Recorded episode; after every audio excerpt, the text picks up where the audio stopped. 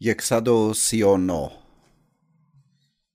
زاهد نیز از برخی جنبه ها در پی آسانتر ساختن زندگی خود است و معمولا این کار را با تابعیت محض از اراده فردی دیگر یا قوانین و مراسم انجام می دهد برای مثال برهمنان برای هیچ امری تصمیم نمی‌گیرند و در هر لحظه کار خیش را بر اساس قانون مقدس خود به انجام میرسانند.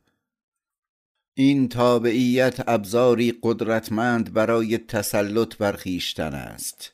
از این رو فرد پیوسته سرگرم و بدون کسالت است و اراده شخصی و هیجانها تحریکش نمی کند پس از انجام هر عملی احساس مسئولیت و رنج حاصل از پشیمانی وجود ندارد. فرد برای همیشه از اراده شخصی خود چشم می پوشد و این کار آسان تر از ترک گاه و بیگاه اعمال است.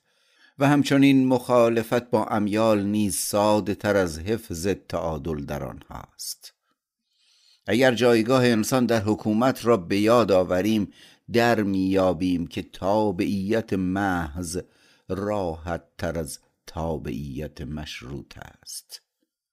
بنابراین قدیس با تسلیم کامل فردیت خیش زندگی خود را آسان می کند و هرگاه این پدیده را متعالی ترین اندیشه های اخلاقی بدانیم دچار اشتباه خواهیم شد.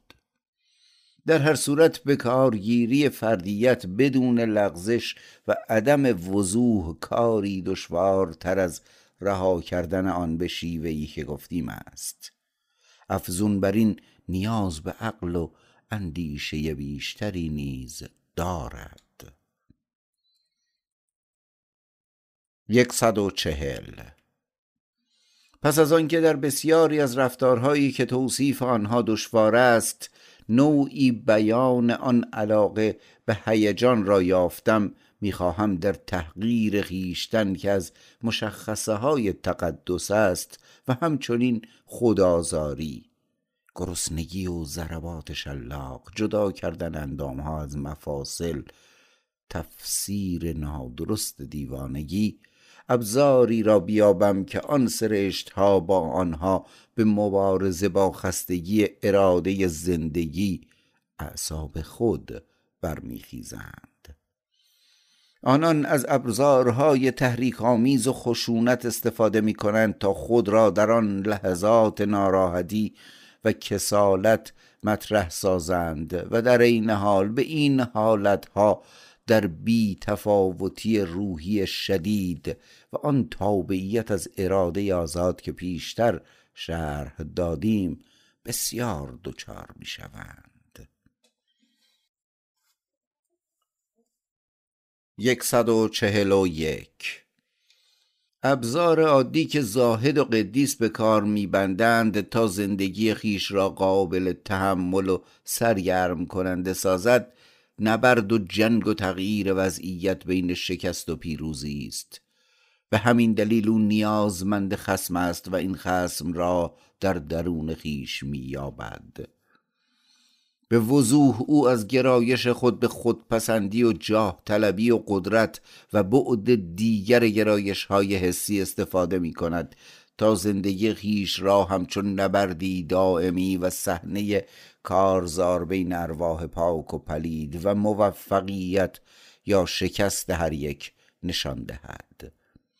بدیهی است که تخیل حسی با قانونمندی رابطه جنسی شکلی متعادل مییابد و حتی از بین می رود برعکس با ریاضت یا بینظمی این روابط مهار گسیخته و غیر قابل هدایت می گردد تخیل بسیاری از قدیسان مسیحی بسی شرورانه بوده است. بر اساس همین نظریه که این امیال شیطانهای واقعی هستند که در درون آنها به مبارزه می‌پردازند آنان خیشتن را مسئول می‌دانستند. آگاهی ما از این حسها مرهون صداقت آنان در اعترافهای خود است. همچنین به سود آنان بوده است همان گونه که گفتیم این نبرد تا حدودی سرگرم کننده هم باشد. برای اینکه این نبرد به کفایت مهم به نظر آید و شرکت در آن و شگفتی از آن در غیر قدیسان نیز پدید آید باید شهوت پیوسته نشانی از ارتداد و ننگامیز قلم داد شود و حتی خطر لعنت ابدی را نیز. چنان با این مسائل مرتبط بدانند که به احتمال قریب به یقین در تمامی دوره ها مسیحیان با وجدانی ناراحت به تولید مثل پرداختند البته بیشک از این لحاظ ضرر فراوانی نیز به بشریت تحمیل شده است. در اینجا حقیقت را وارونه جلوه دادند که البته چنان کار درستی در باب حقیقت نیست. در مسیحیت می‌گویند هر انسانی با گناه پذیرفته و متولد می شود در مسیحیت خاص کالدرون نیز این اندیشه بار دیگر مطرح می گردد به طوری که او در شعر زیر تناقض کاملا معکوسی را با شجاعت مطرح می کند بزرگترین گناه انسان آن است که متولد شده است. در تمامی ادیان بدبینانه تولید مثل را عملی زشت دلقی کردند اما به هیچ وجه این اصل را تمامی انسانها قبول ندارند. حتی نظر همه بدبینان در این زمینه یکسان نیست. امپتوکلس برای مثال از شرم شیطان و گناه در مسائل عاشقانه هیچ اطلاعی ندارد و در تمامی بیماری ها تنها یک امید و راه بهبودی را می‌شناسد که آن هم آفرودیت است. آفرودیت از نظر او نه تنها تضمینی برای جلوگیری از جنگ و جدال دائمی است بلکه سبب میگردد تا ابلیس با چهره مهربانتر عصای پادشاهی را در دست گیرد. همان گونه که گفتیم بدبینان مسیحی علاقه دارند که عقیده دیگر نیز مطرح باشد. آنان برای تنهایی و یک نواختی زندگی خود به خسمی زنده نیاز دارند خسمی که در همه جا او را به رسمیت بشناسند و مبارزه با آن و غلبه بر آن برای غیر قدیسان پیوسته تا حدودی قابل درک و متافیزیکی باشد. آن زمان که این خسم سرانجام به دلیل شیوه زندگی و سلامت از دست رفته آنان بالاخره رخت بر میبندد آنان بیدرنگ در مییابند که وجودشان آکنده از ابلیس های دیگر است. بالا و پایین رفتن کفه های ترازوی تکبر و فروتنی درست مثل تبدیل بین امیال و آرامش روحی ذهن جستجوگر آنان را به خود مشغول می کرد در آن زمان از روانشناسی استفاده می شد تا نه تنها نسبت به تمامی امور انسانی تردید ورزند بلکه آن را کفر بدانند و به تنبیه آن بپردازند و در نهایت مسلوبش کنند.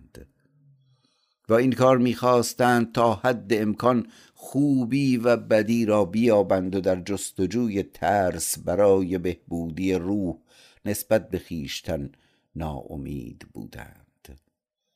تمامی امور طبیعی را که برای انسان ناپسند و گناه شمرده می شود برای مثال همان گونه که در مورد تحریکات جنسی هنوز هم معمول است کفر می‌دانند و این امور ذهن آنان را تیره و تار می کند نگاهی حراسان را در صورت آنان پدید می آورد و انسان را به مبارزه با خیشتن فرا می خاند و او را نامطمئن و غیر قابل اعتماد می سازد حتی رویاهای انسان نیز رنگی از وجدان به خود می گیرد اما این رنج از امور طبیعی در واقعیت امری کاملا بی دلیل و حاصل نظریه پردازی صرف است.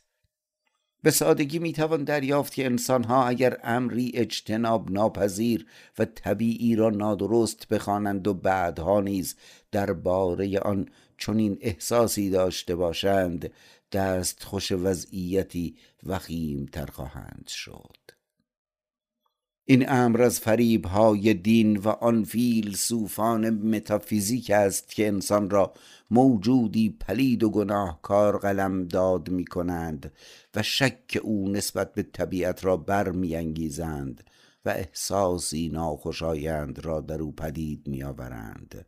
زیرا این چنین هر فردی احساس ناخشنودی می کند زیرا نمی تواند آن حالت طبیعی را در وجود خیش حس کند. اندک اندک این انسان خیشتن را در زندگی طولانی خود چنان تحت فشار این گناهان می‌بیند که به قدرتهای متافیزیکی برای رفع این مشکل خود را نیازمند حس می کند و به این ترتیب آن نیاز به رستگاری که بیشتر از آن سخن گفتیم مطرح می شود که اصلا با آن احساس گناه غیر واقعی مطابقت ندارد بلکه امری کاملا برساخته و ذهنی است. اگر به پیدایش اسناد مسیحیت توجه کنیم در همه آنها می‌بینیم که دستورها بسیار افراطی است. دلیلشان است که انسان نمی‌تواند از عهده انجام آنها براید و هدف این دستورها آن نیست که انسان بیشتر پایبند به اخلاق شود بلکه تا حد ممکن احساس گناه بیشتری کند. اگر چنین احساسی برای انسان خوشایند نبود پس چرا چنین تصوراتی را پدید آوردند و این همه از آنها پیروی کردند؟ همان گونه که در دوره روم و یونان باستان به نیروی فراوان روحی و نوآوری برای ایجاد شادکامی در زندگی از طریق مراسم جشن نیاز بود. در دوره مسیحیت نیز نیروی فراوان ذهنی صرف آن شد که انسان در تمامی راه های زندگی خود احساس گناه کند و از این رو زنده و شادکام باشد. این تحریک زندگی و شادکامی به هر بهایی باید فراهم می‌شد و آیا اینها همان کلید واجه های دوره سستی و نخبگی و تمدن بشری نیست؟ چرخه تمامی احساس های طبیعی صدها بار طی شده و روح از آن خسته شده بود از این رو قدیس و زاهد نوع جدیدی از تحریک برای تداوم زندگی را پیافکندند. آنان در برابر دیدگان همگان به تقلید گذشتگان نپرداختند بلکه نمایشی هراسانگیز و در این حال پرشور را پدید آوردند که در مرز بین عالم طبیعی و ماوراء طبیعی بود و هر کس فکر می کرد در آن مرز گاهی پرتوهایی آسمانی و گاهی زبانهای آتش حراسانگیز از ژرف ناها را می بیند چشم قدیس با توجه به اهمیت حراسانگیز عمر کوتاه زمینی متوجه به نزدیکی تصمیم نهایی درباره زندگی جاوید جدید بود و این چشم برافروخته در جسمی نیم ویران ژرفترین زاویه های وجود انسان دوره کهن را به لرزه درآورد. نگاه شرماگین و چشم بستن بر تحریک های این چنینی تسلیم و سیراب شدن تا آن حد که روح به تب و لرز دچار شود. همان علاقه ای بود که در دوره روم و یونان باستان اختراع شد. البته پس از آن که آتش نبردهای بین حیوان و انسان خاموشی گزیده بود.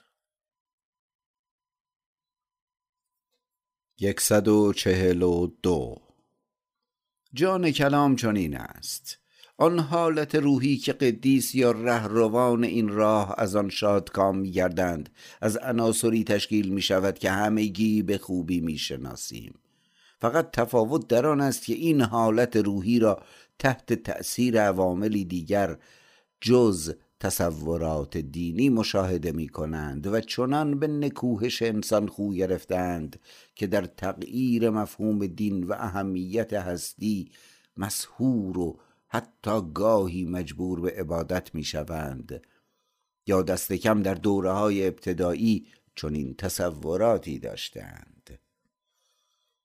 گاهی قدیسان حالت نافرمانی را در مورد خیش نیز حس می کند. این حالت که بسیار به خواست قدرت نزدیک است به تنها ترین افراد نیز حس قدرت می بخشد.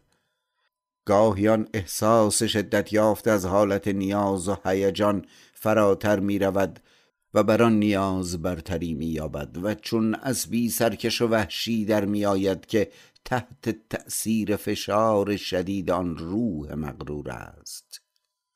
خیلی زود این قدیس می کوشد تا تمامی این احساسهای مزاحم از آور و تحریک آمیز و خوابی همچون بیداری و آرامشی دایمی در دامن رهایی حیوانی یا گیاهی از درد را خاتمه بخشد. گاهی نیز در پی نبرد برمیآید و این آتش را در درون خود برمیانگیزد زیرا کسالت گاه چهره پر خمیازه خود را به او نشان می‌دهد. این چونین او با تحقیر خیشتن و خشونت جنبه الهی خیش را تنبیه می کند و از هیجان موهش امیال خود از درد گناه حتی از تصور سرگشتگی خیش لذت می‌برد. قدیس می‌داند که بر سر راه تأثیرات خیش برای مثال آن گرایش شدید به کسب قدرت چنان دامی را بگسترد که از پست ترین نهالات نیز بگذرد و روح تحریک شده خود را با این تقابل از تمامی بندها برهاند و در نهایت آن هنگام که به رویاها گفتگو با مردگان یا موجودی الهی علاقمند باشد در اصل گونه نادر از شهوت در وجود او موج می‌زند که مشتاقانه در پیان است. اما شاید آن شهوتی باشد که دیگران تنها اسیر گوشه ای از آن هستند. نووالیس یکی از شخصیت است که در باب قداست با تجربه و غریزه پیش رفته است و با شادکامی ناشیگرانه ای تمامی این رمز و راز را چنین بیان می دارد. بسیار شگفتانگیز است که انسانها از مدتها پیش متوجه تداعی شهوت دین و خشونت و رابطه خیشاوندی درونی و گرایش مشترک آنها نشدند یکصد و چهل و سه نه خود قدیس بلکه آنچه از دیدگاه غیر قدیسان در موردش مطرح می شود به او ارزشی تاریخی می بخشد مردم در باب قدیسان مرتکب اشتباه می شوند حالتهای روحی او را نادرست تفسیر می کنند و تا آنجا که می توانند از او فاصله می گیرند او را بی همانند بیگانه و فرا انسانی تصور می کنند و این چنین قدیس به قدرتی خارق العاده دست مییابد که با آن می تواند بر خیال پردازی های تمامی اقوام و دوره ها چیره شود. او خود خیشتن را نمی شناسد و فقط گوشه هایی از خلق و خوها گرایش ها رفتارها و آن شیوه تفسیری را می شناسد که درست مثل تفسیر مبتنی بر الهام در انجیل افراطی و ساختگی است. آن جنبه عجیب و غریب و بیمارگونه سرشت او همراه با فقر اقلانی آگاهی نادرست سلامتی برباد رفته و اعصاب خسته از دیدگاه خودش و تماشاگرانش پیوسته پنهان میماند.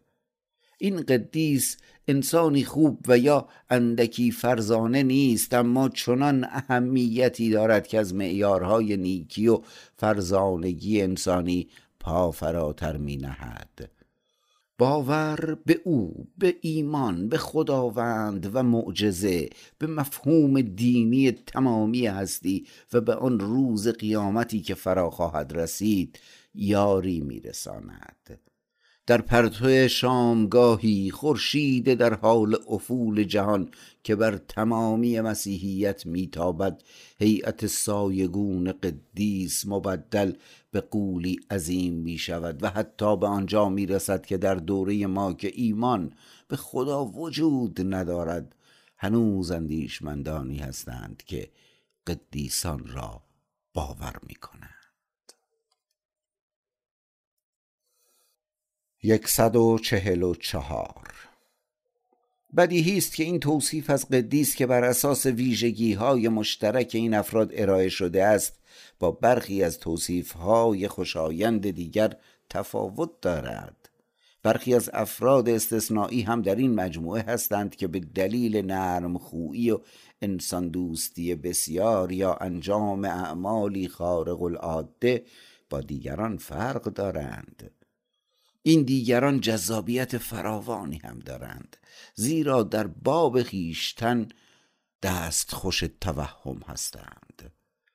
برای مثال بنیانگذار مشهور دین مسیحیت نیز چون این حالتی دارد. او خیشتن را پسر خدا و به همین دلیل بیگناه می‌داند.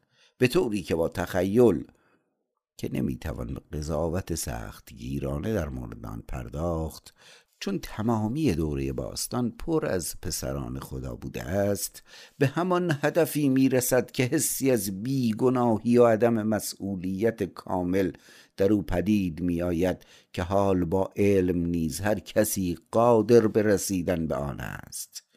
در اینجا از قدیسان هندی سخنی به میان نیاوردم زیرا آنان در مرحله بین قدیسان مسیحی و فیلسوفان یونانی هستند و بنابراین شکل خالص و نابی ندارند.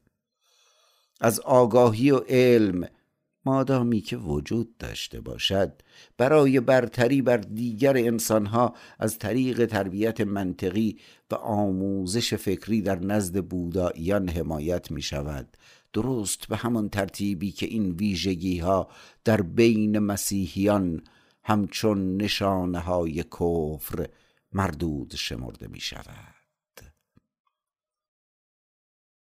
بخش چهارم گوشه ای از روح هنرمند و نویسنده. یکصد و چهل و پنج عدم احتمال دگرگونی در فرد کامل.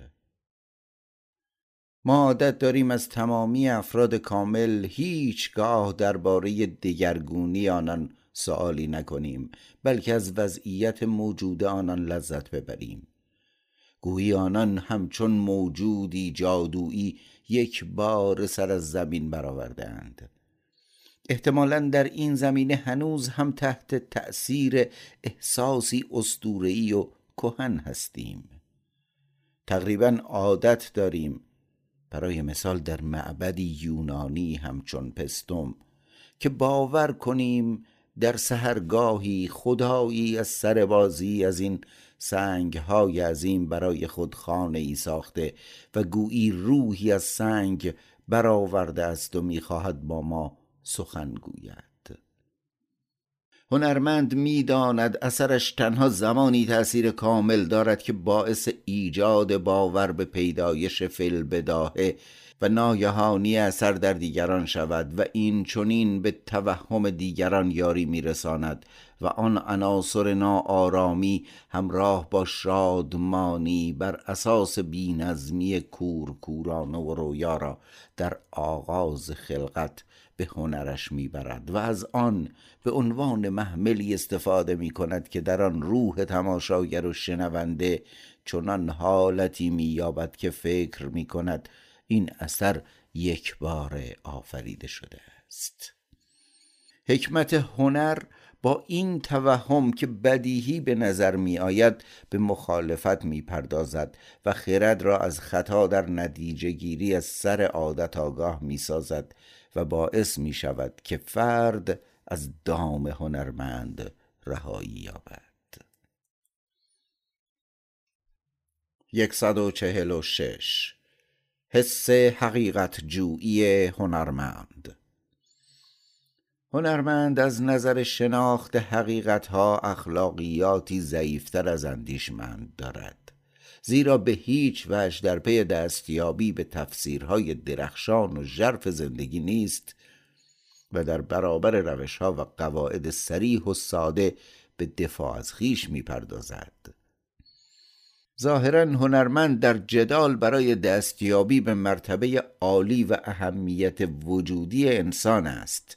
اما در حقیقت نمی‌خواهد تأثیر گذارترین شرایط برای هنر خیش یعنی خیال پردازی استوره تردید افراد نمادها ستایش افراد ایمان به جنبه خارق العاده نبوغ را از دست دهد و از این رو تداوم شیوه آفرینش خیش را مهمتر از تسلیم در برابر شناخت علمی حقیقت به هر شکل می‌داند.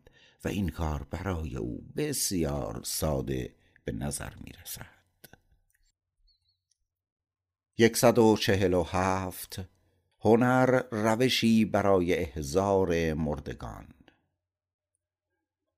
افزون بر این هنر وظیفه دارد به حفظ گذشته ها بپردازد و حتی به تصورات فراموش شده و بیرنگ اندکی رنگ بخشد. و حین انجام این وظیفه دوره های گوناگون را به هم مرتبط سازد و ارواح آنان را دوباره احضار کند. این کار همچون زندگی ظاهری در خارج از گورها یا بازگشت مردگان در رویا به نظر می رسد اما دست کم در لحظه اکنون این احساس قدیمی دوباره پدید می آید و پس از شنیدن چنین نوایی فراموش شده دل به تپش می افتد اگر هنرمند در نخستین صفوف روشن نگری و ایجاد حس مردانگی در بشریت قرار نگیرد باید به دلیل فایده عمومی هنر از او چشم بپوشیم. زیرا در این صورت هنرمند در سراسر عمر خیش در قالب کودک یا جوانی باقی و به همان حال میماند که رانه های هنر بر او تأثیر نهاده است. اما احساسهای نخستین مراحل زندگی در آنان در واقع به دوره های گذشته بیش از صده های حاضر نزدیک است. این چونین ناخداگاه هنرمند وظیفه دارد که بشریت را به دوران کودکی بازگرداند زیرا افتخار و محدودیت او نهفته در همین نکته است. یکصد و چهل و هشت. شاعر تسهیل کننده زندگی. شاعران آنجا که می‌خواهند زندگی انسانها را تسهیل کنند یا چشم بر زمان حال فرو میبندند و یا با افشاندن پرتوی از گذشته رنگی نو به زمان حال میبخشند. برای انجام چنین کاری باید از برخی جنبه ها به گذشته بازگردند. به طوری که می توان از آنان به عنوان پلی برای دستیابی به گذشته ها و تصورها و ادیان و فرهنگ های در حال انقراض یا منقرض بهره جست. در واقع شاعران پیوسته و از سر ضرورت مقلد هستند. بیشک می توان درباره برخی از ابزارهای ناکامی آنان در تسهیل زندگی نیز سخن گفت. منظور آن است که شاعران تنها برای لحظه ای خاص آرامش و بهبودی حال را پدید می آورند حتی انسانها را از ایجاد بهبودی واقعی در حال خیش به این صورت باز می دارند که هیجان افراد ارضا نشده را که در پی انجام کاری هستند از بین می‌برند و فقط به تسکین موقت آنها می‌پردازند. یکصد و چهل و نه پیکان آرام زیبایی. نابترین گونه زیبایی آنی است که آدمی را یک باره به وجد نمی آورد و تأثیری همچون طوفان و خلصاور را بر نمی انگیزد. چون این هنری به آسانی نفرت برمی انگیزد. بلکه آن زیبایی مهم است که آرام در ذهن ما رسوخ کند و ما بیان که بدانیم آن را با خود می‌بریم و در رؤیا نیز دوباره آن را می‌بینیم. اما سرانجام این زیبایی بر دل ما چیره می شود وجود ما را تسخیر می کند و دل را لبریز از اشتیاق می سازد حین تماشای زیبایی در پی چه هستیم؟ می‌خواهیم خود نیز به همان میزان زیبا شویم و در توهم خیش فکر می‌کنیم که نیک بختی در این زیبایی نهفته است. یکصد و پنجاه. جانبخشی هنر. هنر هر جا که ادیان کوتاهی کرده اند سرفرازی می کند بسیاری از احساسها و احالتهای عاطفی ناشی از دین را در اختیار می گیرد در دل خیش پنهان می سازد و خود ژرفتر و نقضتر آن را مطرح می کند به طوری که می تواند احساس تعالی و شوق را در افراد برانگیزد در حالی که پیشتر به ایجاد چنین حسی قادر نبوده است. قنای طوفان برانگیز احساس دینی پیوسته پدید می آید و در پی چیرگی بر قلمروهای جدید است. اما روشنگری روزافزون باعث ایجاد تزلزل در جزمندیشی های دینی و بدبینی نسبت به آنها شده و از این رو احساس که در اثر روشنگری از قلمرو دین خارج شده است به هنر پناه می‌برد. حتی گاهی نشانه از آن را در حیات سیاسی و به صورت مستقیم در علم نیز می‌توان یافت.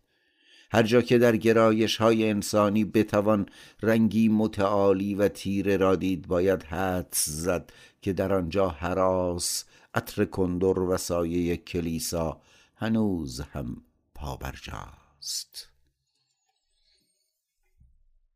یکصد و پنجاه و یک قافیه چگونه زیبایی میبخشد قافیه و وزن پرده ای بر واقعیت می کشد. باعث ایجاد حس هنری در کلام و ناپاکی اندیشه می شود و با آن سایه ای که بر اندیشه می گستراند گاه آن را پنهان می دارد و گاهی آن را مطرح می کند.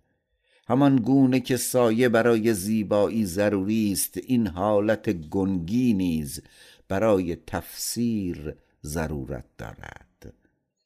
هنر به این طریق نگاه به زندگی را ممکن می سازد که پرده ای از اندیشه ناپاک را بر خویشتن می افکند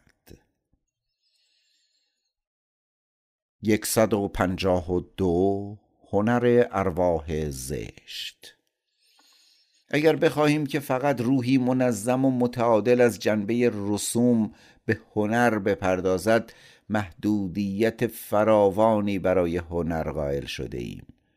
همچون هنرهای تجسمی در موسیقی و ادبیات نیز هنر روح زشت کنار روح زیبا وجود دارد و تأثیر گذارترین آثار هنر همچون احزار ارواح حرکت دادن سنگ ها و مسخ حیوان به انسان شاید دقیقا موفق ترین هنرها باشد. یکصد و پنجاه و سه. هنر اندیشمند را می آزارد به شدت نیاز متافیزیکی و وداع طبیعت با آن از این طریق می توان پی برد که هنوز هم در جان آزاده آن هنگامی که با تمامی امور متافیزیکی قطع رابطه کرده است متعالی ترین تأثیرات هنر به آسانی سبب ایجاد هم نوایی آن ساز خاموش و معیوب متافیزیک می شود برای مثال در آن لحظه که جان آزاده با سمفونی نهم بتهوون خیشتن را بالاتر از این کره خاکی و در یکی از ستارگان احساس می کند رؤیای نامیرایی را در دل می پرورد و تمامی ستارگان گویی برای او نور می افشانند و کره خاکی هر لحظه پست تر می شود اگر او از این حالت و علت آن آگاه باشد گرد غم بر دلش خواهد نشست و بر حال آنانی بسی زار فغان سر خواهد داد که در این حال معشوقه گم شده خیش یعنی همان دین یا متافیزیک را یافتهاند.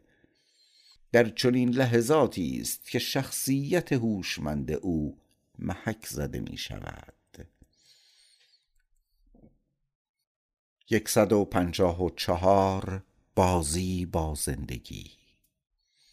به سهولت و سهلنگاری های خیال پردازی هومر نیاز بود تا ارواح بیش از حد هیجان زده و عقل و ادراک فراوان یونانیان جانی تازه گیرد و دوباره برای مدتی موانع را سر راه خود بردارد. عقل آنان می گفت زندگی تا چه حد سخت و خشن به نظر می رسد آنان خیشتن را نمی فریفتند اما به عمد زندگی خود را با دروغ به بازی می گرفتند سیمونیدس به هموطنانش نصیحت می کرد که زندگی را همچون بازی بدانند. جدیت برای آنان دردناک بود و از این نکته آگاه بودند. فلاکت بشری همان موضوعی است که خدایان این همه به شنیدن نوایان علاقه دارند. و آنان می‌دانستند که تنها از طریق هنر این فلاکت مبدل به لذت می شود در جزای این شیوه نگرش آنان از علاقه به افسانه سرایی چنان رنج می بردند که زندگی روزمره بدون دروغ و فریب برای آنان دشوار بود و درست همچون قومی شاعر بودند که به دروغ علاقه داشتند و در این حال احساس بیگناهی می کردند اما اقوام مجاور احتمالا این کار را ناامیدانه تلقی می کردند یکصد و پنجاه و پنج باور به الهام. هنرمندان علاقه دارند که به القاعات یا همان به اصطلاح الهام ها باور داشته باشند. گویی اندیشه اثر هنری ادبیات اندیشه بنیادین فلسفه همچون پرتو رحمت از آسمان نازل می شود در حقیقت قوه خیال هنرمند یا اندیشمند خوب پیوسته در حال تولید اندیشه های خوب متوسط یا بد است. اما قدرت قضاوت او که به بالاترین تیزبینی رسیده و در این کار ورزیده شده است به تحلیل گزینش و ایجاد ارتباط بین اندیشه ها می پردازد همان گونه که در یادداشت‌های بتهوون می دید او با شکوه ترین نقمه های خیش را اندک اندک گرد آورده و از مبانی گوناگون هنر آنها را برگزیده است. هر کس که کمترین توان تمیز امور را داشته باشد و اختیار خیشتن را به خاطرات تقلید گونه بسپارد ممکن است به بدیه سرایی بپردازد. اما بدیه سرایی هنرمندانه رابطه ای ژرف با اندیشه های جدی و پرزحمت هنری دارد. تمامی بزرگان هنر کارگرانی بزرگ بودند که خستگی ناپذیر تنها به تخیل نمی پرداختند بلکه به سنجش انتخاب تغییر شکل و تنظیم این تخیلات نیز می پرداختند یکصد و پنجاه و شش. باز هم الهام. هر زمان که نیروی الهام برای مدتی انباشته شود و از جاری شدن آن جلوگیری کنند سرانجام چنان ناگهان فوران خواهد کرد که گویی الهامی مستقیم و بدون کار فکری قبلی یعنی معجزه ای رخ داده است. همان گونه که گفتیم این امر باعث آن اشتباه معروف می شود که همه هنرمندان به تداوم آن بیش از حد علاقه دارند. سرمایه تنها انباشته می شود و یک بار از آسمان به زمین فرو نمی افتد گونه های دیگری از این الهام ظاهری در مهربانی فضیلت و رفتارهای زشت نیز وجود دارد. یکصد و پنجاه و هفت. رنجهای نبوغ و ارزش آنها. هنرمند نابغه در پی ایجاد شادمانی است اما آنگاه که بر مرتبه ای بلند می ایستد به راحتی افرادی را نمی یابد که باید در پی کامجویی از این شادمانی باشند.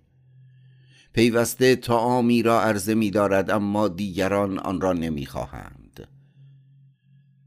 این امر ممکن است شوری تمسخر برانگیز و تکان دهنده در او برانگیزد. زیرا در اصل او حق ندارد که انسانها را وادار به کامجویی کند. نوای نی او تنین میافکند اما هیچ کس نمی‌خواهد با این نوا به رقص درآید.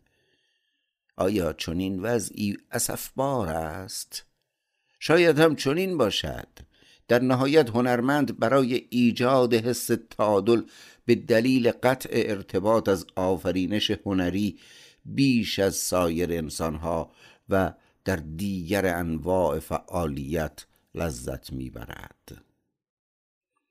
رنجهای او را مبالغ آمیز می‌دانند زیرا تنین شکوه های او بسیار بلند و زبانش گویاتر از دیگران است و در این حال رنجهای او به واقع بسیار عظیم است.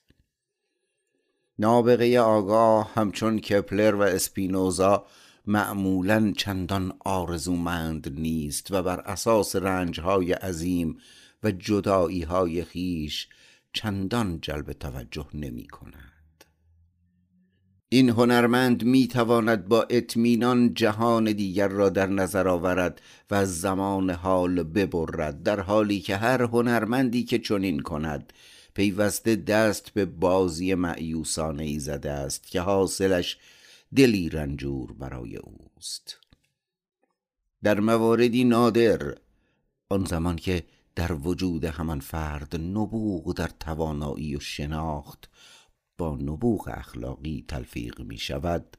بر رنج هایی که برشمردیم آلام آن نوع بشری نیز افزوده می شود که خود را متفاوت از سایر ابناع بشر می داند و این همان احساسات فرا و ابر انسانی برخواست از هستی رنجور از مردم. بشریت و تمامی فرهنگ است. از ارزش آن با آگاهی های بسیار دشوار و دور از دسترس می توان مطلع شد. همه دردی به خودی خود ارزش کمی دارد. اما با کدام معیار و کدام ترازوی ظریف می توان به اصالت آنها پی برد؟ آیا درست نیست که نسبت به هر کسی که از چنین احساسی سخن به میان آورد بدبین و زنین باشیم؟ یکصد و پنجاه و هشت. بدبختی عظمت. هر پدیده عظیمی به خصوص در هنر در پی انحطاط پدید می آید الگوی انسان بزرگ سرشت های خودپسند را به تقلید صرف یا زیاد روی در این حال وامی دارد. افزون بر این تمامی استعدادهای بزرگ. این بدبختی را نیز در وجود خود دارند که نیروهای ضعیفتر و بذرهای آماده را زیر پای خود له می کنند و طبیعت پیرامون خود را به برهوتی مبدل می سازند بهترین حالت در تکامل هنر آن است که نابغه های بسیاری در کنار یکدیگر قرار گیرند و هر یک دیگری را محدود سازد. در چنین نبردی معمولا به سرشت های ضعیف و ضعیفتر نیز هوا و نور خواهد رسید. یکصد و پنجاه و نه. خطر هنر برای هنرمند. هرگاه هنر بر فردی مستولی شود آن فرد به نگرش دوره هایی باز می گردد که هنر بیشترین شکوفایی را داشته است. یعنی حالتی ارتجاعی در او پدید می آید هنرمند پیوسته در ستایش شور و اشتیاق ناگهانی به خدایان و ابلیسان ایمان می آورد به طبیعت جان می بخشد از علم متنفر می شود و حالتهای عاطفی او همچون انسانهای روم و یونان باستان دست خوش تغییر می گردد و این چنین خواستار دگرگونی تمامی مناسباتی می شود که مناسب هنر نیست. تازه تمامی این کارها را با شوق و پافشاری کودکان انجام می دهد هنرمند فی نفسه موجودی عقب مانده است زیرا حین بازی همچون کودکان و جوانان می ایستد افزون بر این اندک اندک به دوره های گذشته باز می گردد به این ترتیب در نهایت تضادی بین او و انسانهای هم نوع معاصرش پدید می آید و سرنوشتی تیره و تار برایش رقم می خورد و این درست همان سرنوشتی است که در حکایات دوره باستان نیز نقل می کنند هومر و آشیلوس نیز در نهایت دچار ملیخولیا شدند و مردند. یکصد و شست انسانهای خلق شده. هرگاه بگوییم که نمایش نام نویس و اصولا هنرمند. شخصیت هایی واقعی را خلق کرده است. این سخن جز فریبی زیبا و گذاف گویی نخواهد بود و تنها از آن هنر در هستی و گسترش خیش به پیروزی ناخواسته و در عین حال بیهوده ای می‌رسد. در واقع ما خود نیز از انسان زنده و واقعی چیز زیادی نمی‌دانیم. و اگر این یا آن خصومت را به او نسبت می دهیم در واقع به کلیت بخشی سطحی دست زده ایم همین دیدگاه ناقص ما درباره انسان از این جنبه مشابه دیدگاه هنرمند است. او نیز طرحهای سطحی خیش را مبدل به انسان می کند یا بر این اساس انسانی را خلق می کند و این کار بسیار سطحی تر از شناخت ما نسبت به انسان است. در این شخصیت های آفریده هنرمندان تأثیرات فریبنده بسیاری وجود دارد و این شخصیت ها آفریدگانی طبیعی و زنده نیستند بلکه مشابه تصویر نقاشی شده انسان ها و بسیار ضعیف هستند و طاقت مشاهده از نزدیک را ندارند. حتی آن زمان که می‌گویند شخصیت انسان زنده و معمولی اغلب خود در تناقض با خیشتن و شخصیت آفریده نمایش نویس همان تصویر کهنی است که طبیعت پدید آورده مرتکب اشتباهی بزرگ می‌شوند. انسان واقعی کاملا تحت تأثیر ضرورت حتی در آن به اصطلاح تناقضهای خود است.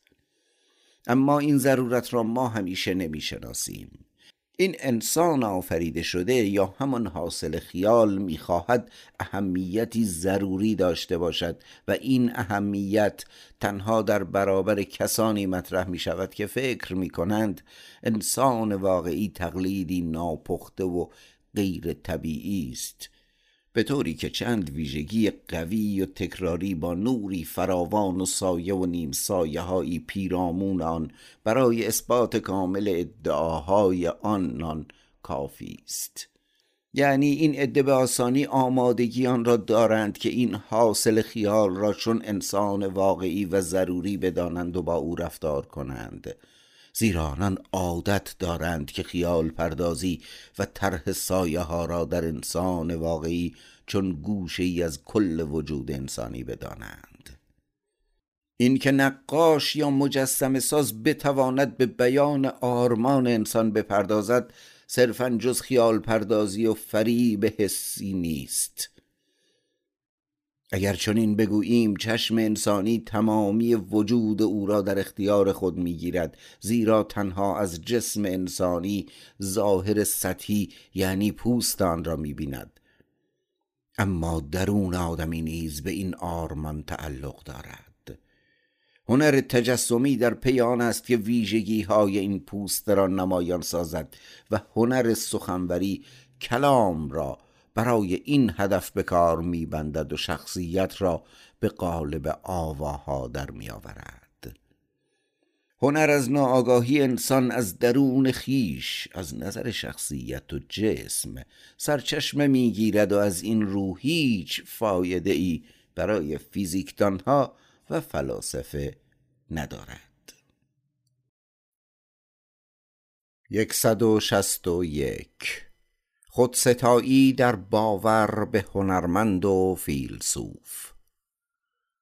همگی عقیده داریم که اگر اثری هنری بر ما تأثیر گذارد و ما را تحت تأثیر قرار دهد نشانگر خوبی آن اثر و هنرمند است. اما در اینجا باید نخست خوبی در قضاوت و احساسهای ما اثبات گردد که البته چندان هم موضوع مهمی نیست. چه کسی در قلم رو هنرهای تجسمی بیش از برنینی ما را تحت تأثیر قرار داده است؟ کیست که تأثیری پرقدرتتر از دموستن سخنور داشته باشد که سبک آسیایی را مطرح ساخت و دو صده تمام بر عریکه قدرت تکیه زد؟ این حاکمیت در صده های متمادی دلیلی بر اثبات خوبی و اعتبار هر کسی نیست. به همین دلیل نباید به باورهای خوب خیش در باب هنرمندان بیش از حد اطمینان داشته باشیم. چون این شیوه نگرشی نه تنها عدم باور به حقیقت احساسهای ماست بلکه خطا ناپذیری قضاوت ما را نیز در بر می‌گیرد. در حالی که قضاوت یا احساس و یا هر دو آنها ممکن است بسیار خشن یا ظریف هیجان زده یا ناپخته باشد. حتی وعده های خوشبختی و نیکبختی هر فلسفه هر دین توانی در اثبات حقیقت خیش ندارند و حتی به اندازه آن خوشبختی که دیوانه ای آن را آرمانی عالی می‌داند. از آن کام میجوید و در راه اقلانیت آن میکوشد. نیز چنین کاری از فلسفه و دین بر نمی آید یکصد و شست و دو آیین نبوغ برخاست از خودپسندی. چون فکر می‌کنیم که انسان خوبی هستیم اما به هیچ وجه انتظار آن را نداریم که طرحی همچون نقاشی رافائل یا نمایش نامهی همچون نمایش های شکسپیر را پدید آوریم.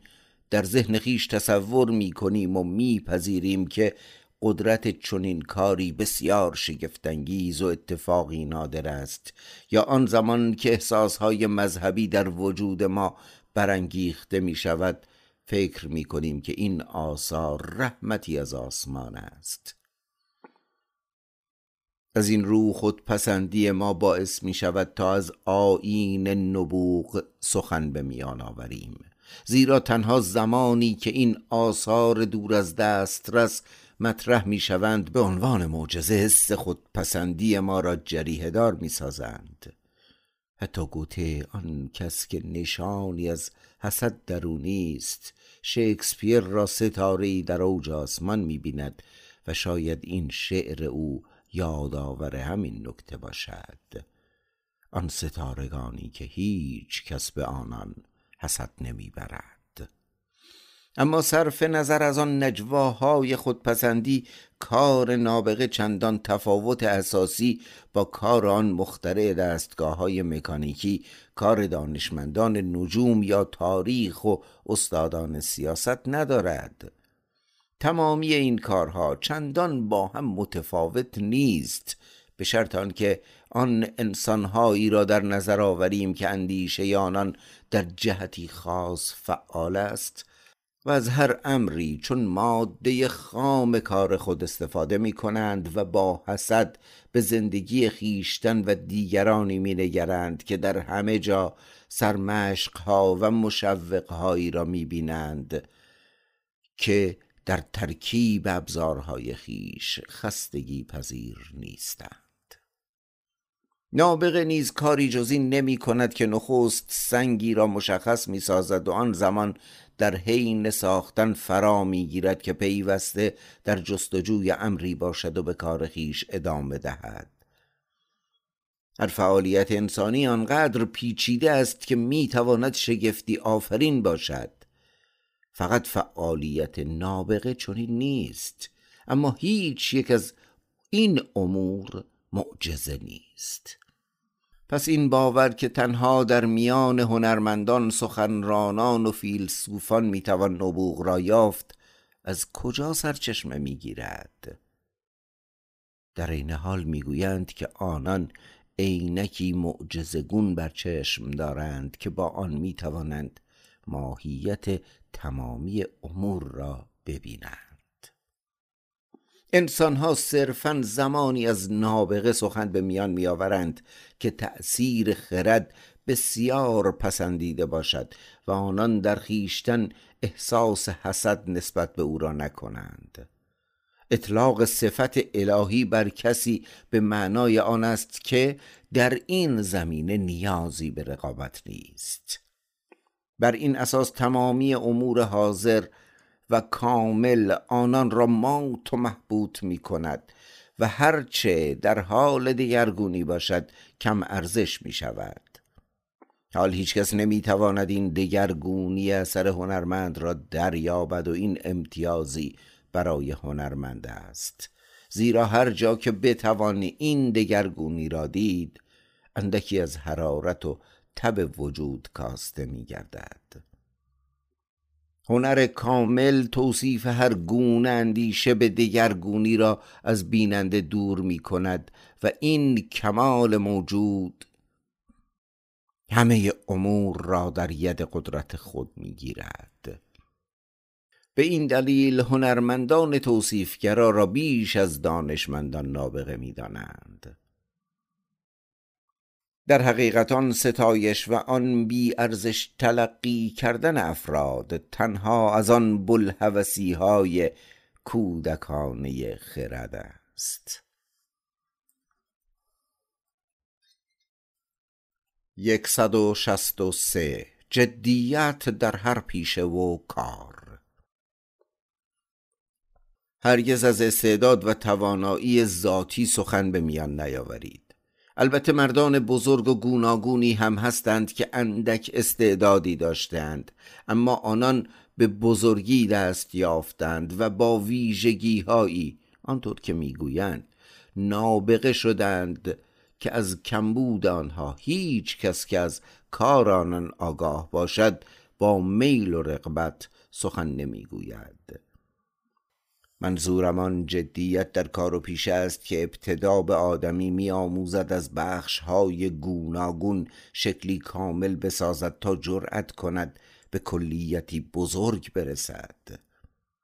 آنان وقت صرف این کار کرده اند زیرا به درستی اجزا و موضوعهای فرعی بیش از کلیت آن توجه داشتند برای مثال به راحتی می‌توان دستورالعملی برای تبدیل شدن به داستان نویسی خوب را ارائه کرد. اما تحقق این ویژگی ها مشروط بر آن است که بتوانیم به فراسوی آنها نیز بنگریم. یعنی از آن مرحله ای که بگوییم استعداد کافی ندارم فراتر رویم. برای نگارش صد طرح یا بیش از آن برای داستان به بیش از دو صفحه نیاز نیست. اما این دو صفحه باید چنان واضح باشد که هر واژه‌ای ضروری به نظر آید. هر روز باید حکایاتی نوشت تا یاد گرفت که دقیق و مؤثرترین قالب را برای آنها یافت. باید در گردآوری و شرح انواع و شخصیت‌های انسانی خستگی ناپذیر کوشید. به خصوص باید تا آنجا که ممکن است به روایت داستان پرداخت و روایات دیگران را با چشمان و گوشهای دقیق برای ادراک تأثیر آن بر هزار گوش کرد. باید همچون نقاشی که به تصویرسازی طبیعت بیپردازد یا همچون طراح لباس به سفر رفت. برای آنکه توصیف خوبی را انجام دهیم باید از تمامی علوم هر آنچه را که ممکن است تأثیری هنرمندانه بر جانهد گردآوری کرد. باید درباره انگیزه رفتارهای انسانی اندیشید و بر هیچ یک از آنها تأکیدی از سر پند نکرد و فقط به گردآوری این مشاهدات در روز و شب پرداخت. در این تمرین های گوناگون باید ده سالی صبر پیشه کرد. اما آنچه پس از این مدت در این کارگاه ها پدید آید تازه باید به جامعه راه یابد. بیشتر افراد چه می کنند؟ آنان با بخش ها و اجزا شروع نمی کنند بلکه به کل می پردازند شاید هم یک بار اثری خوب بنگارند و جلب توجه کنند و از آن به بعد به همان دلایلی که گفتیم آثاری بدتر بنگارند. در این حال آن زمان که خرد و شخصیت برای تحقق طرح چنین زندگی هنرمندانه ای وجود نداشته باشد تقدیر و ضرورت جایش را می‌گیرد و استاد آتی را اندک اندک با این شرایط آشنا می کند یکصد و شست و چهار. خطر و فایده باور به نبوغ. باور به جانهای بزرگ برتر و پرسمرتر ضروری نیست اما اغلب این خرافات دینی یا نیمه دینی همراه آن است که آن جانها سرمنشعی فرابشری دارند و دارای قدرتهای شگفتانگیزی هستند که با آنها آگاهی های خود را از راههایی کاملا متفاوت با انسانهای معمولی به دست می آورند حتی می‌گویند که آنان بی هیچ تلاش و زحمتی برای علم آموزی و به برکت این تقدیر شگفتانگیز به نهایت و اهمیتی فراتر از انسان و جهان رسیدند و به اینسان دیگران را نیز آگاه می‌سازند. مادامی که کسانی هنوز هم به معجزه در حوزه شناخت باور داشته باشند شاید بتوان به آسانی گفت که این معجزه باوران سودی هم از این کار خواهند برد و این چنین تسلیم بی قید و شرط خیش به این جانهای بزرگ را به عنوان سرمشق و الگوی جان خیش در زمان تکامل قرار می‌دهند در مقابل حداقل این نکته نامشخص است که آریا خرافات درباره نابغه امتیازها و قدرتهای خاص او اگر تمامی این برتری ها را خرافات بدانند نیز مفید فایده است. در هر حال آن زمان که این حس نفرت از خیشتن بر فرد غالب می شود تفاوتی ندارد که این فرد سزار باشد یا نابغه دیگر که در اینجا مطرح می شود. نشانه ای مخاطر آمیز وجود دارد. به خصوص این خطر زمانی حس می شود که عطر آن قربانی که برای خدا ارزانی می گردد به مغز نابغه نیز نفوذ کند و او نیز از آن مست شود و خود را فرا بشری بداند. پیامدهای بعدی چنین است. عدم حس مسئولیت حقوق استثنایی باور به رحمت او برای دیگران خشم جنون آمیز در برابر هر گونه تلاش برای مقایسه او با دیگران یا حتی پست شمردن او و یا طرح کاستی های اثرش. او از انتقاد از خیشتن خودداری میورزد و با این کار در ابتدا اندک اندک پرهای پروازش فرو میریزد و آن خراف ریشه های قدرتش را مدفون می کند و شاید حتی آن زمان که نیرویش تحلیل رفت او را به رسوایی بکشاند. حتی برای آن جانهای بزرگ نیز احتمالا مفید فایده تر است که بدانند نیروهای آنان و ریشه این نیروها از کجاست و دریابند که چه ویژگی های محض بشری در آنان وجود دارد و کدام حالت نیکبختی در آنان پدید آمده است.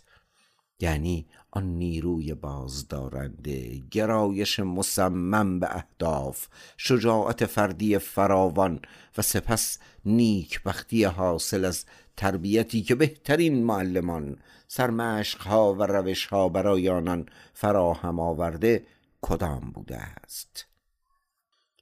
بیشک اگر هدف آنان این باشد که بیشترین تأثیر ممکن را بر جا نهند عدم وضوح درباره خیش و آن افزودن حالت نیمه دیوانگی می‌تواند بسیار مؤثر باشد زیرا در تمامی زمانها و دوره ها از آن نیروهایی در آنها شگفت زده شدهاند و حسد ورزیدند که به برکت آن انسانها را بی اراده می کنند و به این جنون می کشانند که رهبرانی متافیزیکی راهنمایانان بوده است. آری باور به این که کسی دارای قدرت فراتبیعی است همیشه انسانها را مسهور خود ساخته است. از این رو همان گونه که افلاتون می‌گوید دیوانگی بیشترین رحمت را برای انسانها به همراه آورده است. در برخی موارد نادر این پاره دیوانگی ابزاری برای آن بوده است که فرد بتواند سرشت افراطی خود را حفظ کند.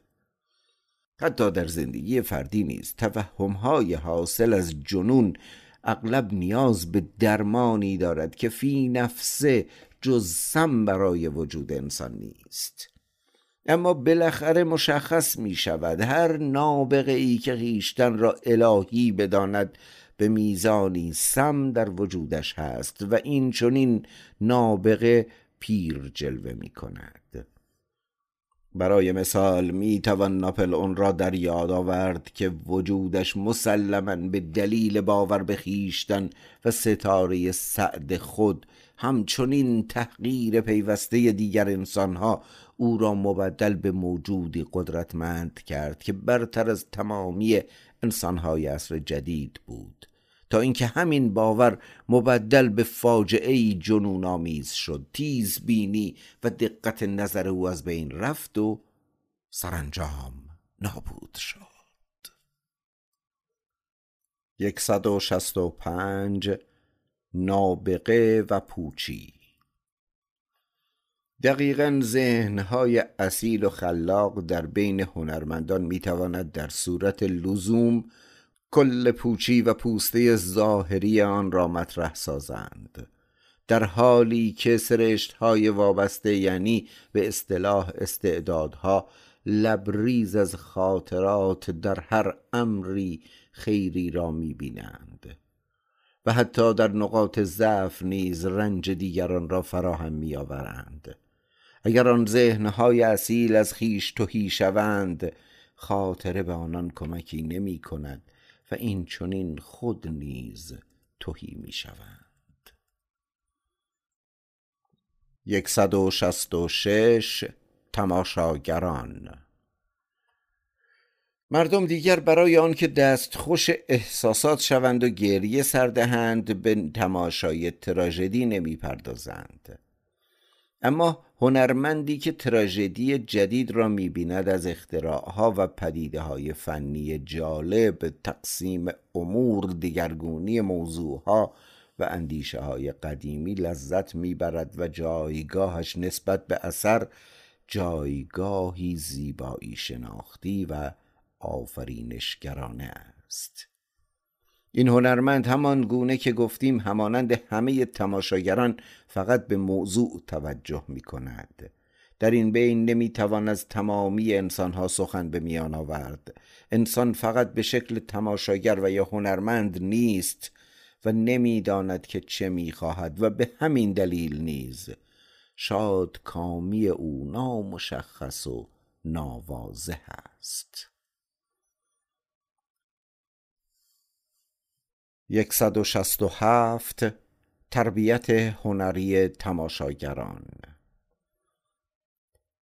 اگر موضوعی واحد با صد اجرای استادان مختلف مطرح نشود تماشاگران نمی توانند از جذابیت موضوع اثر فراتر روند. اما در نهایت همان اختلاف های ریز نوآوری های ظریف در جزئیات و لذت از آن زمانی پدید می آید که موضوع را مدتهای طولانی با اجراهای گوناگون ببینیم و در این حال هیچ حسی از تازگی و درگیری را در آن نیابیم.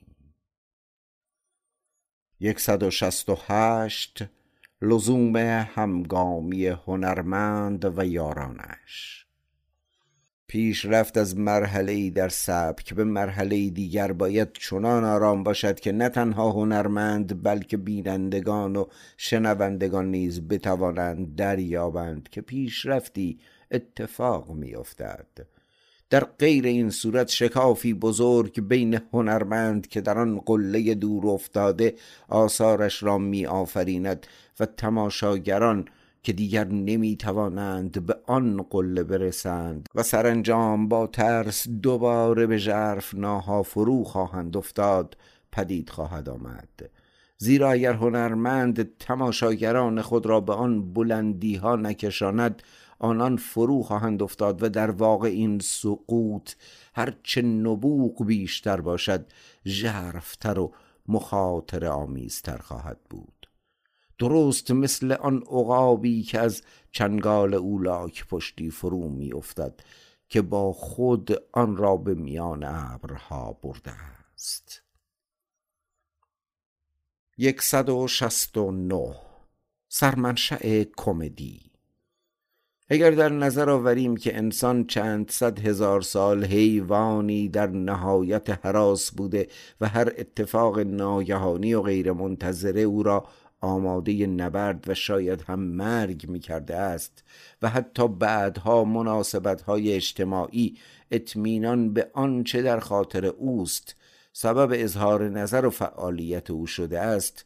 پس نباید تعجب کنیم که در امور ناگهانی غیر منتظره در سخن و عمل اگر بدون خطر و ضرری مطرح شود انسان آرامش مییابد و از مرحله حراس نیز میگذرد و این موجود لرزان و خمیده از شدت ترس تغییر می کند به شکوفایی می رسد و در نهایت می خندد این گذر از ترس در لحظه خاص و ورود به شجاعتی نه چندان با دوام را کمدی می نامند برعکس در تراژدی انسان به سرعت از شجاعت فراوان و مداوم به ترس می رسد اما از آنجا که در بین این موجودات میرا شجاعت بزرگ به ندرت سبب ترس می شود عناصر کمدی بیش از تراژدی در جهان وجود دارد و انسان بیش از آن که تحت تأثیر شدید احساس قرار گیرد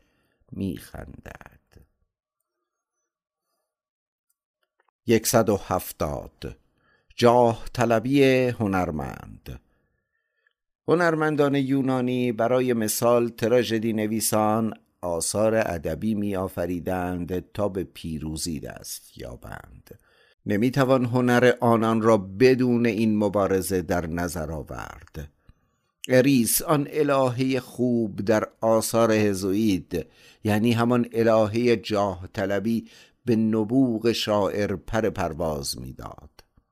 حاصل این جاه طلبی به خصوص نیاز به آن داشت که اثر نویسنده در برابر دیدگان خود او به برتری برسد و این مهم بدون توجه به سلیقه حاکم و نظرهای عموم درباره ویژگی های آثار برتر بود.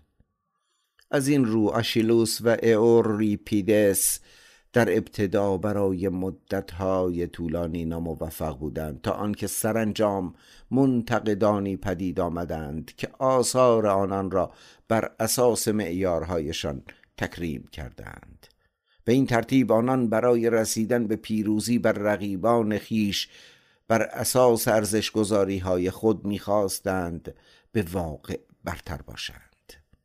سپس بنابر موافقت هایی که نسبت به آثار آنان ارائه می‌شد تأییدی بر قضاوت خود میافتند تلاش برای افتخار در اینجا معنای برتری یافتن و آرزوی انتشار یک اثر برای عموم است.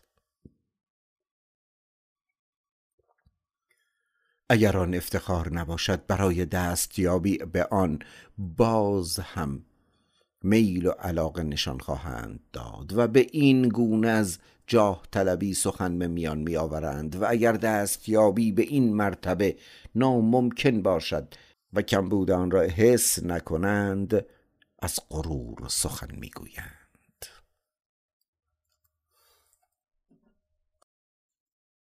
یک. ضرورت اثر هنری. آنانی که بسیار از ضرورت در اثر هنری سخن به میان میآورند اگر هنرمند باشند در پی کسب شکوه هنری و یا اگر تازه کار باشند به دلیل ناآشنایی به گذافه گویی می‌پردازند. قالب های هر اثر هنری که اندیشه های آن را بیان می دارند یعنی به نوعی بیانگر اندیشه های آن هستند پیوسته همچون تمامی مسائل زبانی امری سطحی است. پیکرتراش می تواند ویژگی های کوچکی را بر اثر بیافزاید یا از آنها صرف نظر کند.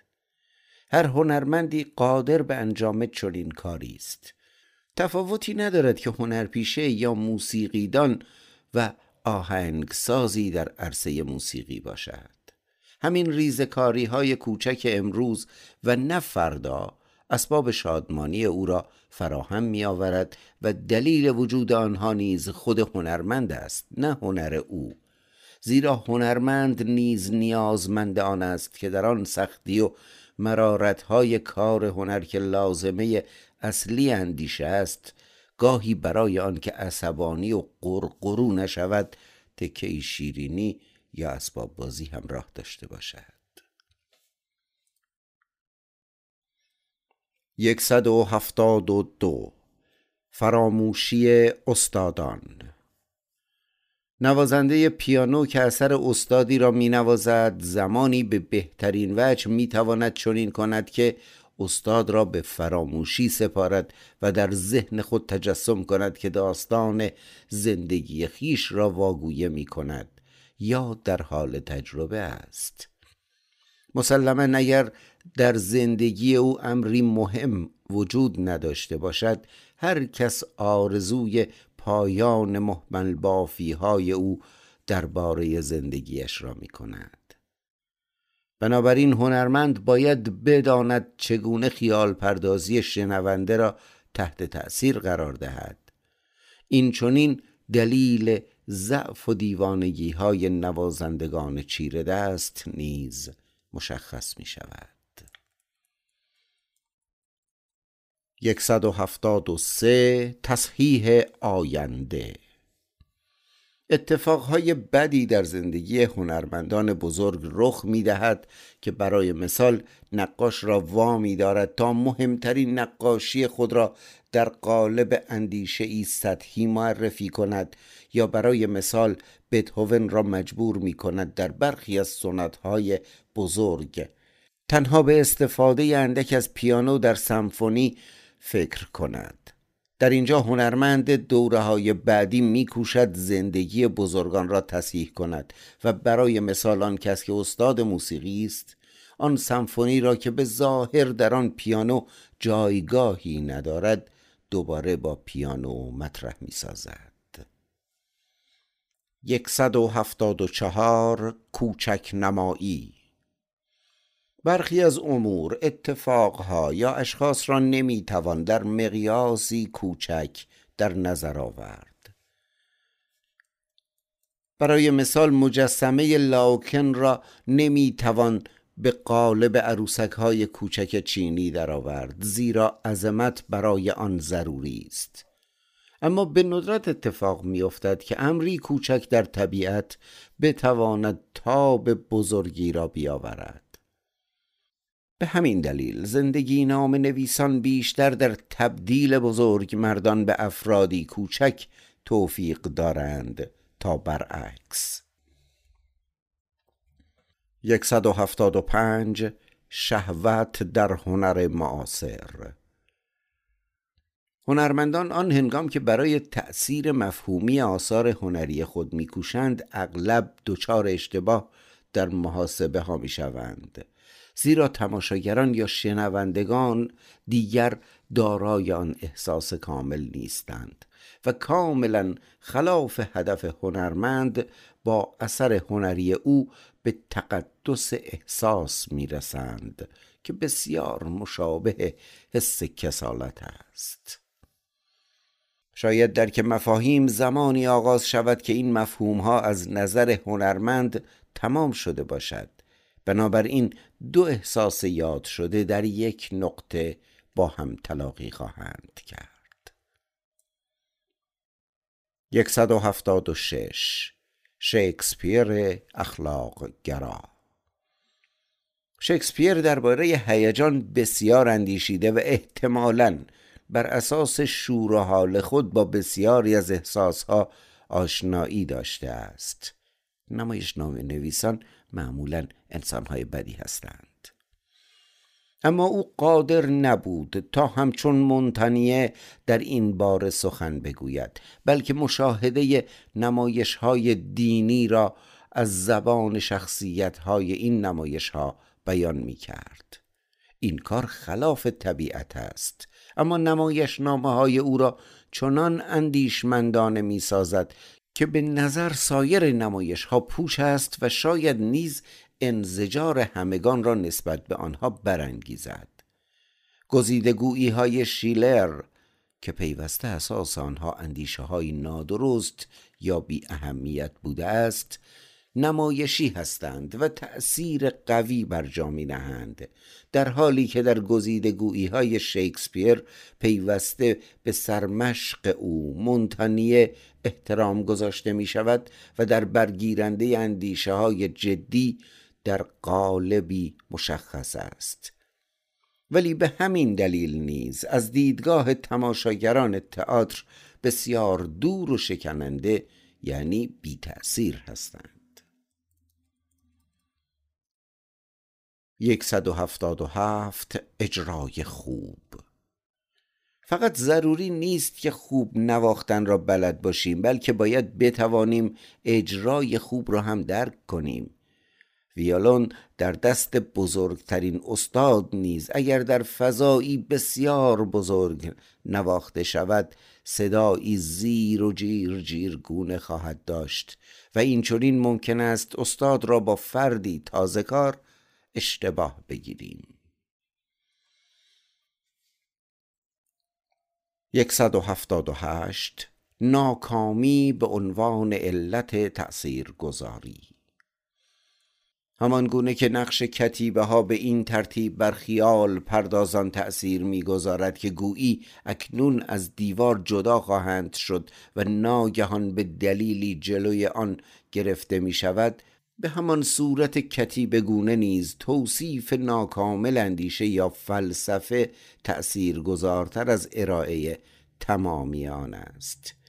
این چنین وظیفه بیشتری به مشاهده گر سپرده می شود و او تشویق می گردد آنچرا که در چنین تاریخ و روشنی پیش روی اوست تکامل بخشد به قایت آن اندیشه پی برد و موانعی را برطرف کند که عبور کامل از آنها تا آن زمان برایش دشوار بوده است. 179 عدم اصالت. هر زمان که هنر جامعه های کهنه برتن کند شناخت آن به مسابه هنر آسانتر است. یکصد و هشتاد جان جمعی. نویسنده خوب نه تنها جان خیش بلکه جان دوستانش را نیز در اختیار دارد. یکصد و هشتاد و یک. اشتباه دوگانه. بدبختی نویسندگان تیزهوش و روشننگر آن است که آنان را سطحی می‌دانند و به همین دلیل نیز برای درک آثارشان کاری نمی کنند و نیک بختی نویسندگان غیر روشننگر نیز در آن است که خواننده برای درک آثارشان میکوشد و شادکامی حاصل از تلاش خیش را از آن نویسنده میپندارد. 182 رابطه با علم.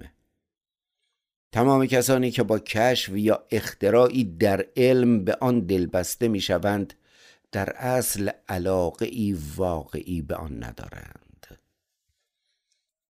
183 کلید. اندیشه ای که بر آن اساس انسانی مهم برای تمسخر و تنز درباره دیگران ارزش فراوانی قائل می شود کلید گنجی پنهان است. ولی از دیدگاه آنان جز آهن قرازه ای کهنه و پوسیده نیست. 184 غیر قابل ترجمه. بهترین و بدترین جنبه های کتاب نیست که باعث می شود نتوان آن را ترجمه کرد. 185 تناقضهای نویسنده. به اصطلاح تناقضهای نویسنده که باعث ناراحتی خواننده می شود اغلب در کتاب نیست بلکه باید در سر خواننده به جستجوی آنها پرداخت. 186 تنز. تنز پردازترین نویسندگان هم نمی‌توانند بهترین تبسم را پدید آورند. 187 آنتیتز. آنتیتز همان دروازه تنگی است که خطا بسیار دوست دارد از آنجا سوی حقیقت بخزد. 188 اندیشمندان به عنوان صاحبان سبک. بیشتر اندیشمندان بد می نویسند زیرا نه تنها از اندیشه های خود بلکه از اندیشیدن در باب اندیشه های خود نیز سخن به میان می آورند 189 اندیشه در شعر. شاعر اغلب اندیشه هایش را بر گردونه وزن و قافیه می نشاند زیرا این اندیشه ها پای راه رفتن ندارند. یکصد و نود گناه در برابر روح خواننده. آن زمان که نویسنده استعدادش را به این دلیل کتمان می کند که می خواهد خیشتن را با خواننده برابر بداند مرتکب چنان گناه بزرگی می شود که خواننده هرگز او را نخواهد بخشید. البته به شرط آنکه این موضوع را دریابد. می توان در تمامی موارد درباره انسان بدگویی های فراوان کرد اما همان گونه که می‌گویند باید دوباره بلد بود که خود پسندی را در او پدید آورد. 191 مرز صداقت حتی صادقترین نویسنده نیز وقتی می‌خواهد جمله ای پیچیده را تصیح کند واژه ای را از یاد می‌برد. 192 بهترین نویسنده. بهترین نویسنده کسی است که از نویسندگی شرم داشته باشد. 193 قانونی سخت گیرانه علیه نویسندگان. باید نویسندگان را مجرمانی دانست که تنها در مواردی نادر مستحق تبرعه یا تخفیف در مجازات هستند. زیرا تنها روش مبارزه با گسترش کتابها همین کار است. 194 دلغکان هنر نوگرا. دلغکان درباری صده های میانه درست مثل نویسندگان صفحه های ادبی روزنامه های ما هستند. این همان نوع ادبی انسانی است که نیم خردمندانه تنزالود مبالغ آمیز احمقانه به اظهار نظر می‌پردازند تا از شور و حال حالت عاطفی اندیشه ها و گفتگوها بکاهند و از شنیدن تنین سخت و شادمانه ناقوس وقایع بزرگ با فریادی جلوگیری کنند. آن زمانها این دلغکان در خدمت حکمرانان و اشراف بودند و امروز نیز در خدمت احزاب هستند. همان گونه که در مفهوم حزب و تربیت حزبی بخش مهمی از آن حالت زیردست در آمد و شد اقوام با حکمرانان هنوز به حیات خود ادامه می دهد. اما تمامی ادیبان نوگرا بسیار شبیه نویسندگان این صفحه های ادبی و آنان نیز دلغکان فرهنگ نوگرایی هستند که اگر آنان را نابالغ بخوانیم اندکی از شدت مجازاتشان کاسته می شود نویسندگی به عنوان شغل گونه ای ابتدایی از نوعی دیوانگی است. 195 بر اساس یونانیان. در راه شناخت این مشکل وجود دارد که تمامی عبارتها به دلیل گذاف گویی های صده های متمادی از جنبه احساس رقیق و درون توهی شدند. در مرحله متعالی تر فرهنگ که تحت حاکمیت البته نظیر یوغ استبداد شناخت قرار می‌گیرد سراحت در احساسها و تمرکز شدید بر تمامی عبارتها امری ضروری و این همان مرحله است که یونانیان در عهد دموستن از آن گذر کردند. این ویژگی عجیب را در تمامی آثار نوگرا می توان یافت. حتی اگر این آثار را به سادگی نوشته باشند واژگان حس و حالی عجیب و غریب دارند. تفکر سخت فشردگی برودت سادگی تا سرحد ممکن. اصولا استقلال در احساس و سکوت ممکن است تنها مفید فایده باشد. در واقع این شیوه سرد نگارش و احساس در تقابل با گذشته بسیار جالب است و خطری جدی را نیز در خود نهفته دارد. زیرا سرمای شدید همچون محرکی برای دستیابی به گرمای بیشتر خوب است. 196 راوی خوب و شرح دهنده بد.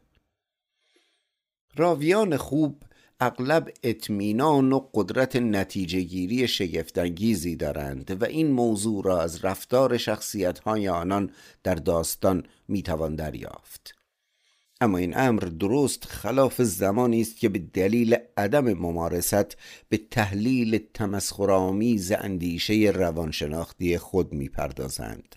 به طوری که فرهنگ آنان در لحظه بسیار عالی و لحظه دیگر بسیار پست و حقیر به نظر می رسد بسیار پیش می آید که راویان قهرمان خود و رفتار آنان را به وضوح نادرست شرح می دهند و شکی نیست که این شرحها نامحتمل به نظر می رسد شاید بزرگترین نوازنده پیانو درباره شرایط فنی و آن مهارت خاص و فواید و مهارت پذیری انگشتان. تربیت مهارت در انگشتان. اصلا فکر نکرده باشد و هرگاه بخواهد در باب چون این موضوعهایی سخن گوید مرتکب اشتباهی فاحش شود. 197 نوشته های آشنایان و خوانندگان آنان. نوشته های آشنایان دوستان و دشمنان را دو بار می‌خوانیم.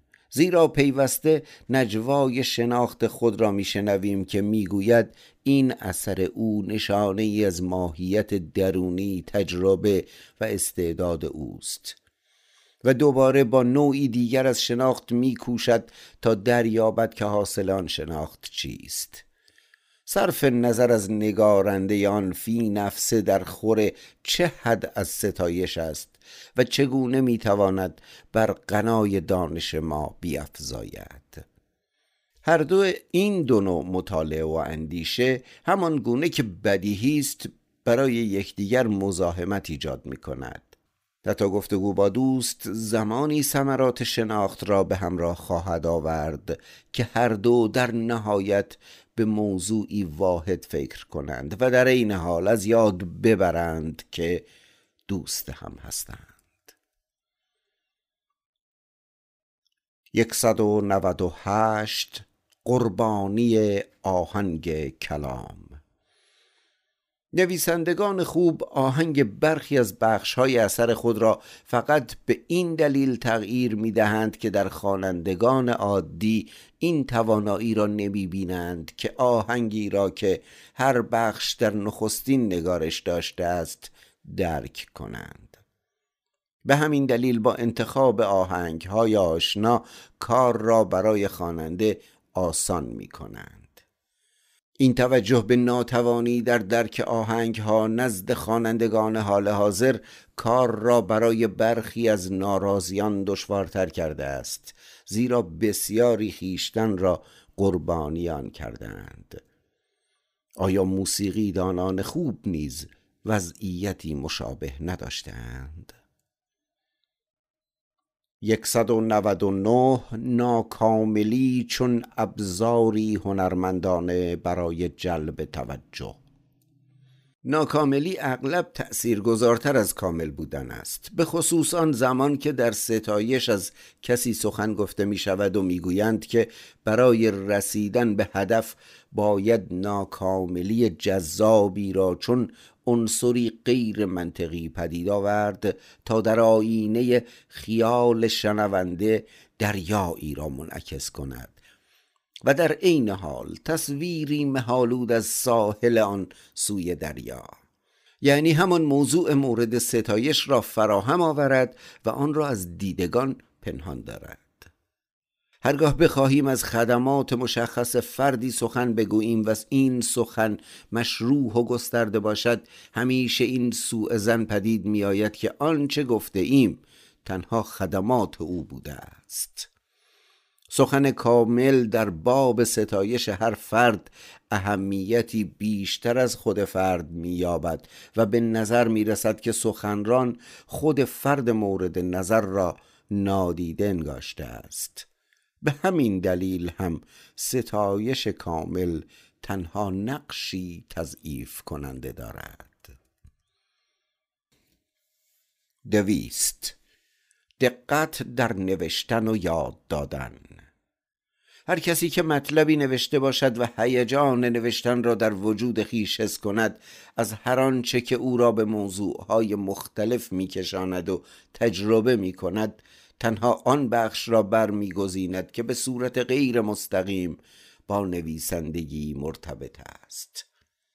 او دیگر به خیشتن نمی اندیشد بلکه به نویسنده و مخاطبان فکر می کند و البته این شیوه نگرش را برای نفع خیش به کار نمی برد هر که معلم باشد اغلب قادر نیست از خیشتن خیش برای رفاه حال خود چیزی را پدید آورد و پیوسته در فکر رفاه شاگردان است و تنها آن زمان از آگاهی لذت می‌برد که بتواند آن را به دیگران یاد دهد.